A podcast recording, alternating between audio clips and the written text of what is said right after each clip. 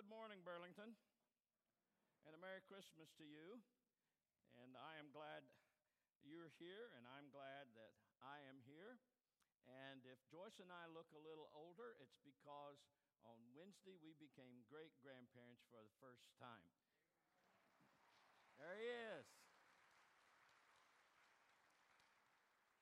His name is Knox Michael, and I think he looks like his grandfather, great grandfather, a whole lot. And our kids are here, his grandparents are here. They are back there with Joyce. A lot of you do not know Joyce, and she hates this, I know. But Joyce, where, where there she is. Joyce, stand up and let so people can know who you are. We're going to be here for a while, Joyce. So.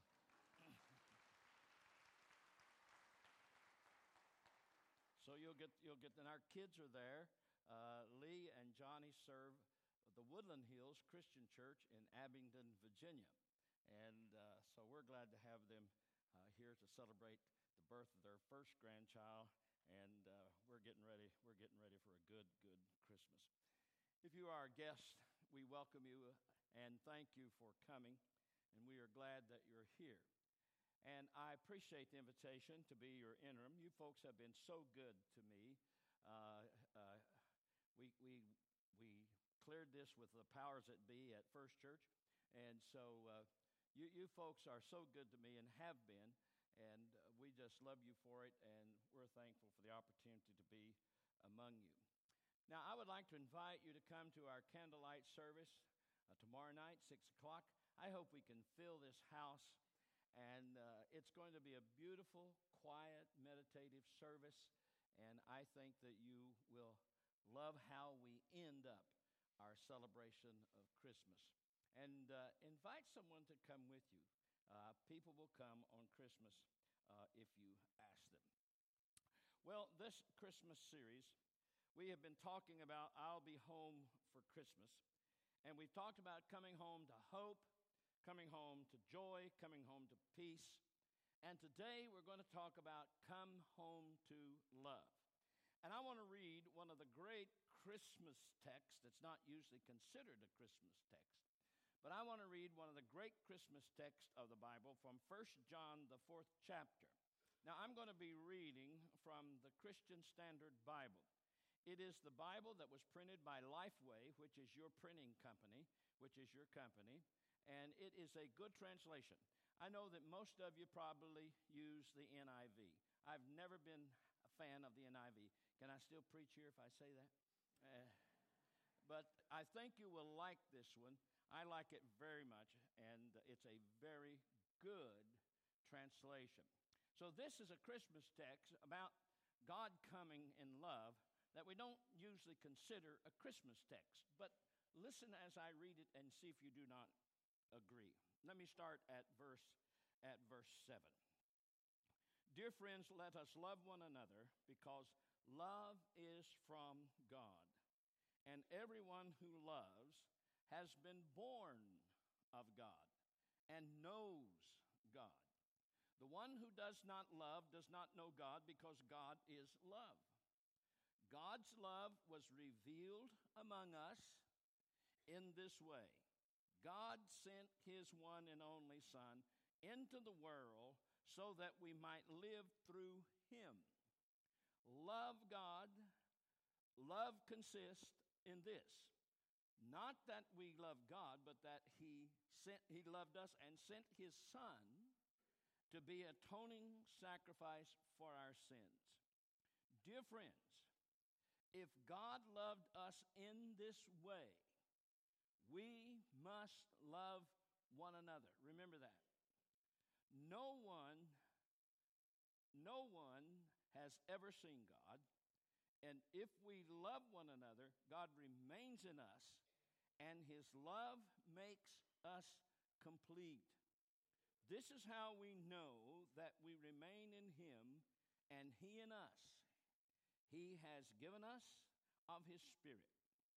And we have seen and we testify that the Father has sent his Son into the world as the world's Savior. Whoever confesses that Jesus Christ is the Son of God, God remains in him and he in God. and we have come to know and to believe the love that God has for us. God is love. And that's the word of God for the people of God. Amen. Let's pray. Father, the whole meaning of Christmas can be explained in that one little word that we read about love. You sent your gift of pure love to us that first Christmas. And love descended from heaven to be born of a virgin. And love lay in the scratchy hay of a manger in a meager barn in Bethlehem. And all your love, God, was robed in the delicate skin of a little baby who was wrapped in swaddling Father, the greatest gift of all time wasn't wrapped in, under a beautiful tree and beautiful package, but the greatest gift appeared wrapped in the flesh of a baby and laid in the rough wood of a manger.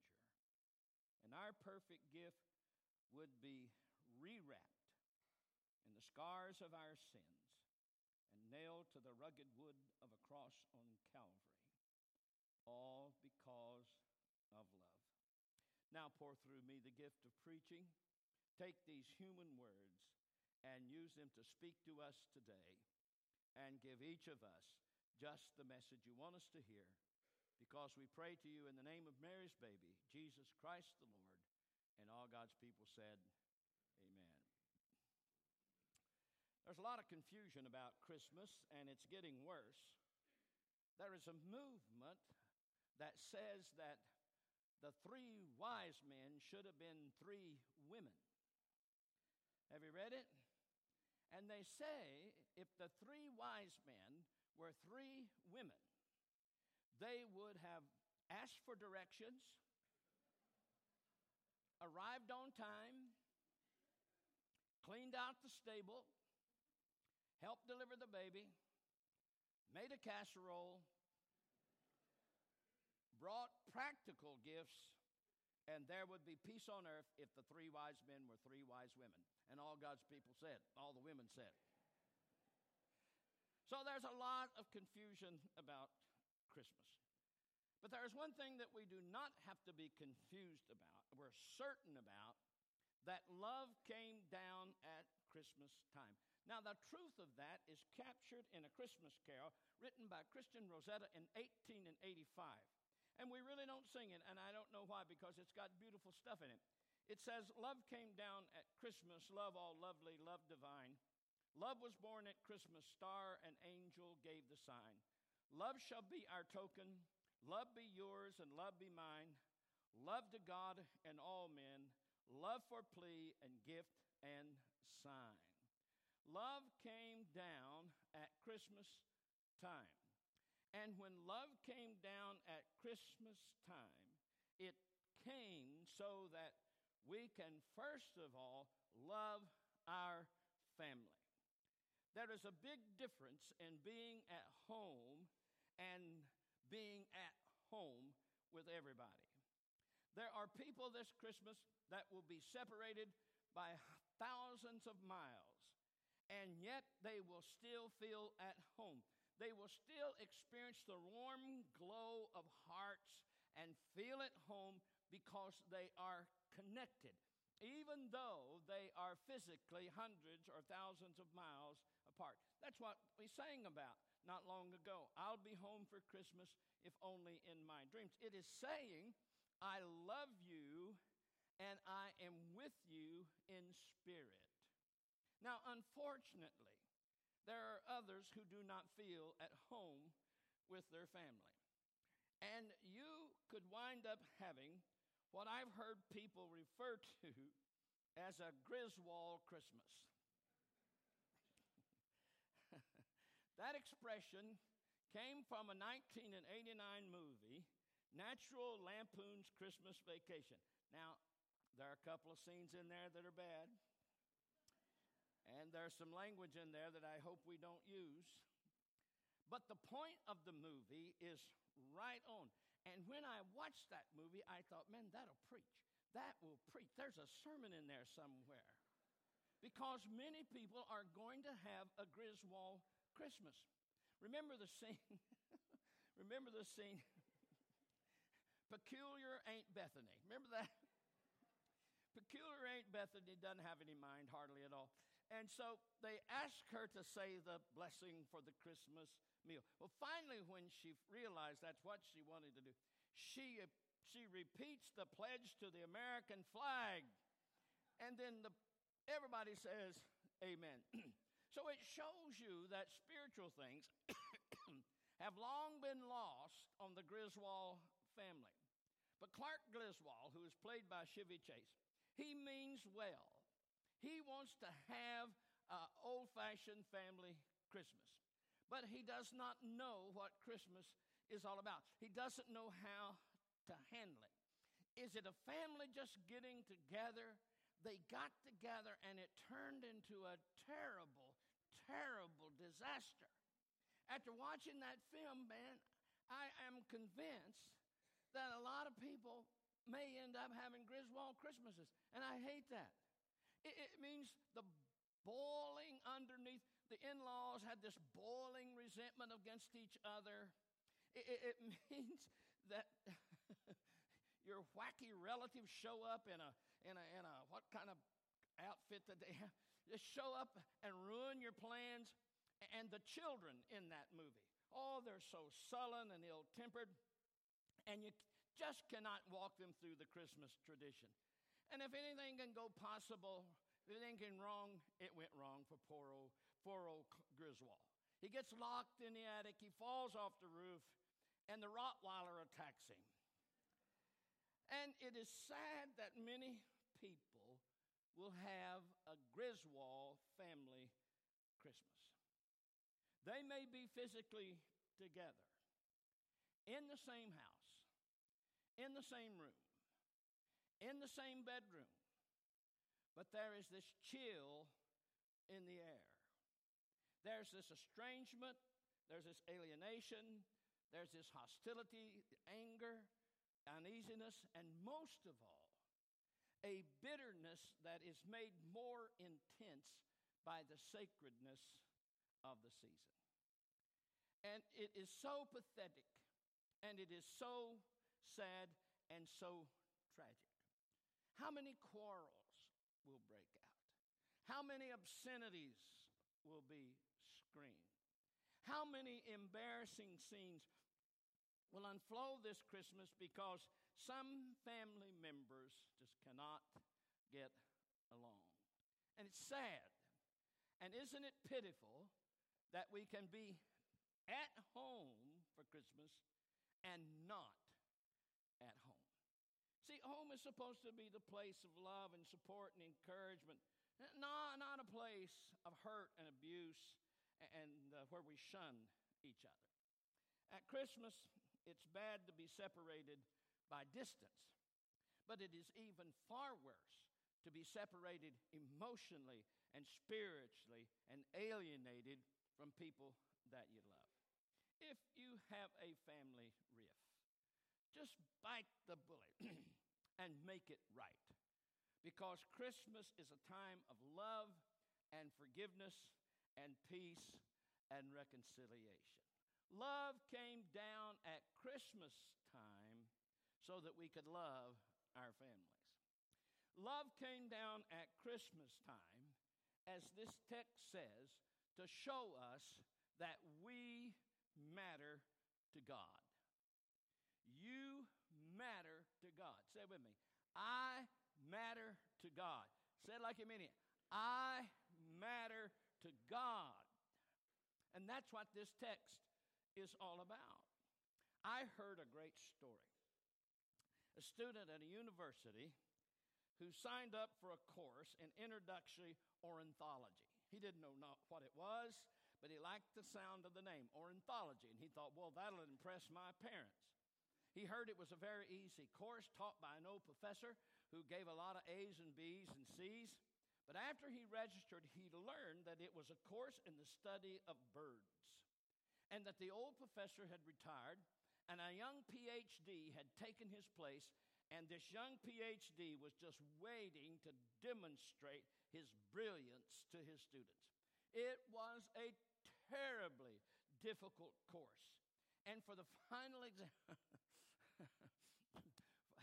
for the final exam, the professor put bird legs from the knees down in front of the class on tables. And the students had to identify the birds by their legs from the knees down. Well, this young guy, when he saw what was on the final exam, he knew he was toast. He was a goner.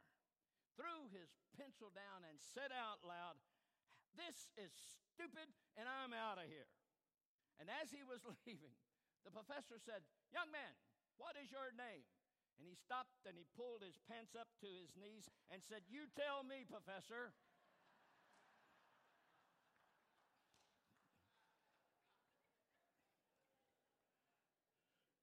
and he walked out. Now that young that young guy was successful in his protest because the professor did not know his name. All of us want to be known by our name. We do not like to be just another face in the crowd. We do not like to be just another pair of legs in the crowd. And in a world of confusion, where people are lost and lonely, we long to know that we matter to somebody, don't we? Dr. Paul Tournier was a Swiss psychologist. He was Christian. And he wrote a book called The Doctor's Case Book. And he speaks in this book of the extraordinary personalism of the Bible. He says this What distinguishes the God of the Bible from divinities of other religions is that he is a personal God who speaks personally to man. One is struck on reading the Bible by the importance in it of proper names. Whole chapters are devoted, devoted to long genealogies. When I was young, I used to think that they could well have dropped them from the biblical canon. But I have since realized that this series of proper names bear witness to the fact, in the biblical perspective, man is neither a thing nor an abstraction, neither a species nor an idea, that he is not a fraction of the mass as the communists see him, but he is a person. See, Christmas is a much needed reminder that we matter to God. That's what Christmas is all about. He knows us, He loves us. Did you notice during the Christmas story, He appeared to the lowest and the least? The shepherds were the least in society. They couldn't even go to the temple, and they were considered unclean. But who did he appear to? The lowest and the least, and a little girl, a little young girl from a backwoods town in Nazareth, the lowest and the least. All kinds of people matter to God. See, folks, excuse me. If Christmas tells us anything, it tells us we matter to God. It tells us we are loved. It tells us God knows our name. It tells us God loves us so much that he sent his son to be our Savior.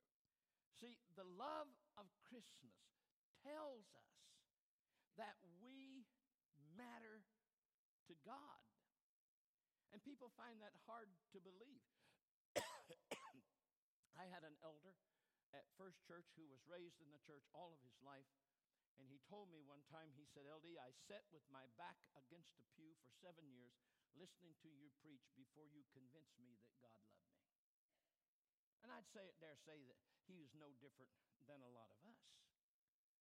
A lot of us in this room this morning, you do not believe that God loves you. You do not believe God matters. You do not matter. If Christmas tells you anything, it tells you that you matter to God. Now, I know we have a hard time sometimes accepting ourselves. We, we feel ugly, we feel inadequate. But Jesus came to help us accept ourselves and help us to deal with the way he, he had created. Every person in this room, every person in this room has stood before a mirror and looked at her face and said, Whew, boy, I wish I had somebody else's. or we've looked at our face and, uh, you know, man, my nose is too long or my nose is too short. Or some of us look in the mirror and say, Boy, I wish I had hair. And some of us looked in the mirror and thought, oh, I wish I didn't have ears as big as Dumbo's, you know. But Jesus came so that we could accept ourselves and to show us how much we matter to God. The love of Christmas tells us we matter to God. I read a wonderful story about a Catholic priest named Father Jim. Father Jim worked at an orphanage, he was the head of an orphanage. And Father Jim was a remarkable man. When the kids came, they instantly fell in love with Father Jim because of his love for them. They loved him so much that even when they left and had families of their own, they would bring their families back to visit with Father Jim. But the most wonderful thing about Father Jim was this was the ability he had for accepting and glorifying in each child the very thing that that child hated about himself or wished he could change. If a kid had unruly hair, Father Jim made it seem beautiful. If a kid had big feet and he'd stumble over his feet and the kids would laugh at him, Father Jim would praise those big feet until they became objects uh, of love. And all, every kid wanted big feet like that. One day, Father Jim was in town doing some errands, and a caseworker bought a new kid to the orphanage. When they got out of the car, the kids noticed this kid had a terrible birthmark on the side. Apparently, he had developed an attitude to match his ugly scar. He got out of the car screaming and cursing at the social worker who brought him to the orphanage. And the kids all wondered how will Father Jim react to this new boy? Surely he couldn't find something good in this new boy to praise.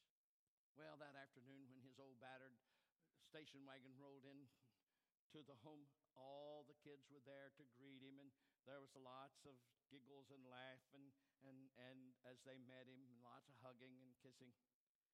And they all were eager to see how Father Jim would react to the new kid who was standing over there by himself, all sullen and looking mad at the world. Father Jim got out of the car, and the kids fell silent. Father Jim looked over and saw the kid standing by himself.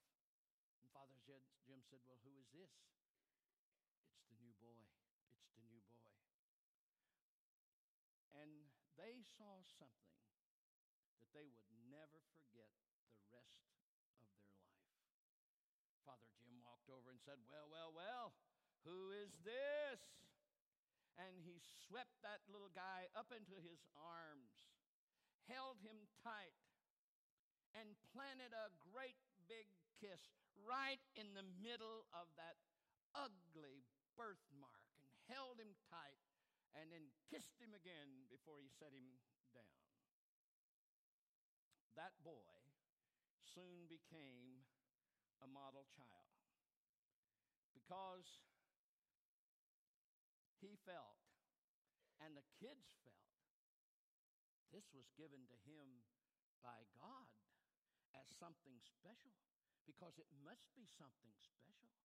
Because Father Jim kissed his birthmark, and that makes it beautiful. Hmm. I hope you'll think of yourself that way. At Christmas, God came down and kissed the very part of us that we despise. And made it beautiful in its own way. I think all of us know the feeling of inadequacy. All of us know the feeling of insecurity.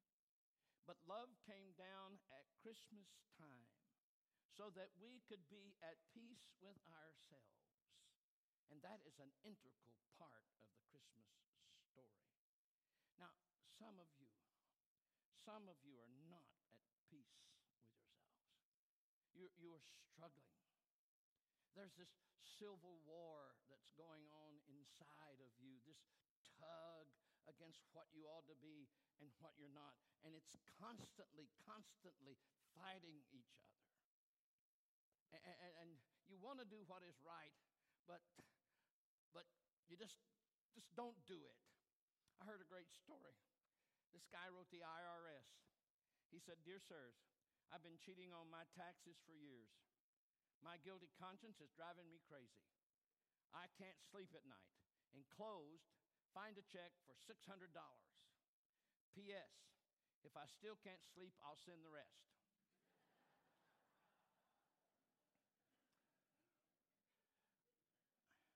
Are you a walking civil war because you're at war with yourself? If you are, you are in good company. The greatest Christians beside Jesus, the Apostle Paul, speaks right to the issue that we face. Romans, the seventh chapter. This is Paul. This is the Apostle Paul. Listen what he said. I don't understand myself at all. For I really want to do what is right, but I don't do it. Hmm. Can you identify with that? Instead, I do the very thing I hate. This is Paul. I know perfectly well what I'm doing is wrong. Oh, what a miserable person I am. Who will free me from this life that is dominated by sin? Thank God the answer is in Jesus Christ our Lord. So you see, the point is clear and full of Christmas. The only way that we can accept ourselves, the only way that we can stop this civil war, is to be at peace with God and ourselves. Do you feel good about your life right now? Do you feel good about where you are? Christmas declares that we matter to God because He has come to show us incredible, incredible love. Love came down at Christmas time. Let's do a little review. I like my little reviews. I hope you're getting to like them. You can move around and rest a little bit and think, See, you don't Baptists don't have to worry about beating the Church of Christ at the restaurant anymore. They don't start till 11:15, so you're in good shape, all right? And if you, if you can only remember my little review, then I've been successful. Love came down at Christmas time to tell us that we can love our family. No matter how difficult it may be, we can love our family. And to know that we matter to God. If you don't get anything else out of Christmas this Christmas, understand, feel it deeply that you matter to God. I have one more point, but the clock on the wall says I can't do it. So let me just give it to you. Love came down at Christmas to tell us that we can find our place in the church. Have you uh, noticed how strange it is who people who aren't in church are moved by Christmas? I, they may not know what it's all about, but they know Christmas is something big and special, and they know that it ought to be celebrated. Now, why is that? I believe it's because deep down inside, they have a restless hunger and longing to be at home with Jesus and his church. I really believe that. I have never fussed at people for coming to church on Christmas. I've never fussed at them. I want them there. They don't ever come to church but once a year, and it's at Christmas and it's Easter, I want them there. And if I fuss at them, guess what? They won't be there next year. But I want them there so that at least once a year, twice a year, they can hear God's love and redeeming grace. Amen.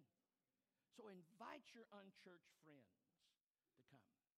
But you see, there's something else, something else that we have to consider about the Christmas story is that God came in Jesus Christ not only to tell us that he loves us and that we matter, but he came also to start a new community called the church.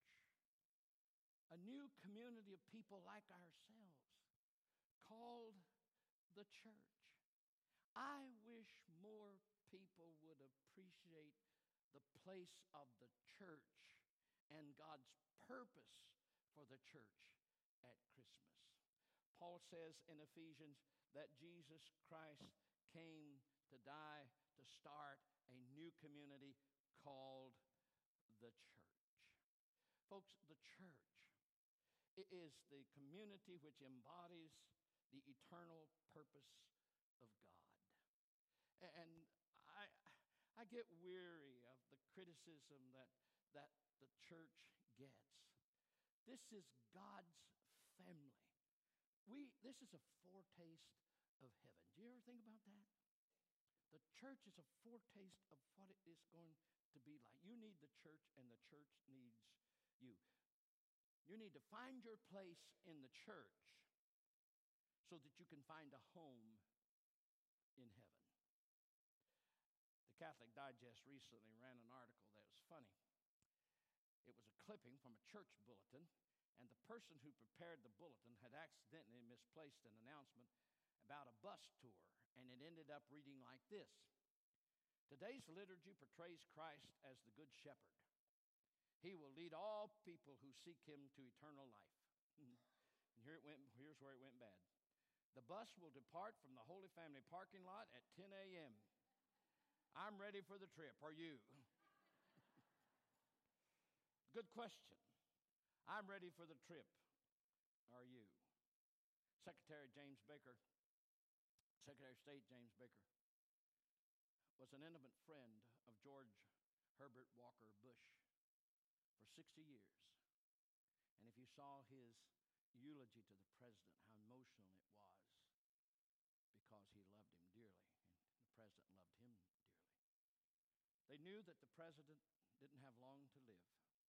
Jim Baker lives in the same community the president did. They called Jim and said, Jim, you need to come. Jim walked into the president's room and the president said, Jim, where are we going? And Jim said, Mr. President, we're going to heaven. President said, I've always wanted to go there, Jim. And in a few hours, he was there. How many of you look forward to eternity because we have a home in heaven waiting for us? And if you feel far from God this morning, I just want to say love came down at Christmas time. Love all lovely, love divine. Love was born at Christmas. Star and angel gave the sign. Love shall be our token. Love be yours. And love be mine.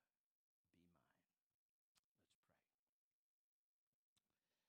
Father, thank you for Christmas. Thank you for Christ coming to us so that we could come home to you. And I pray that many will come home to Jesus during this Christmas season.